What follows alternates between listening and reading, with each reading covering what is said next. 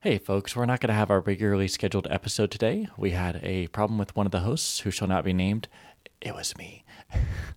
But we should be back in your feed tomorrow with a normal, regularly scheduled episode. Have a great day.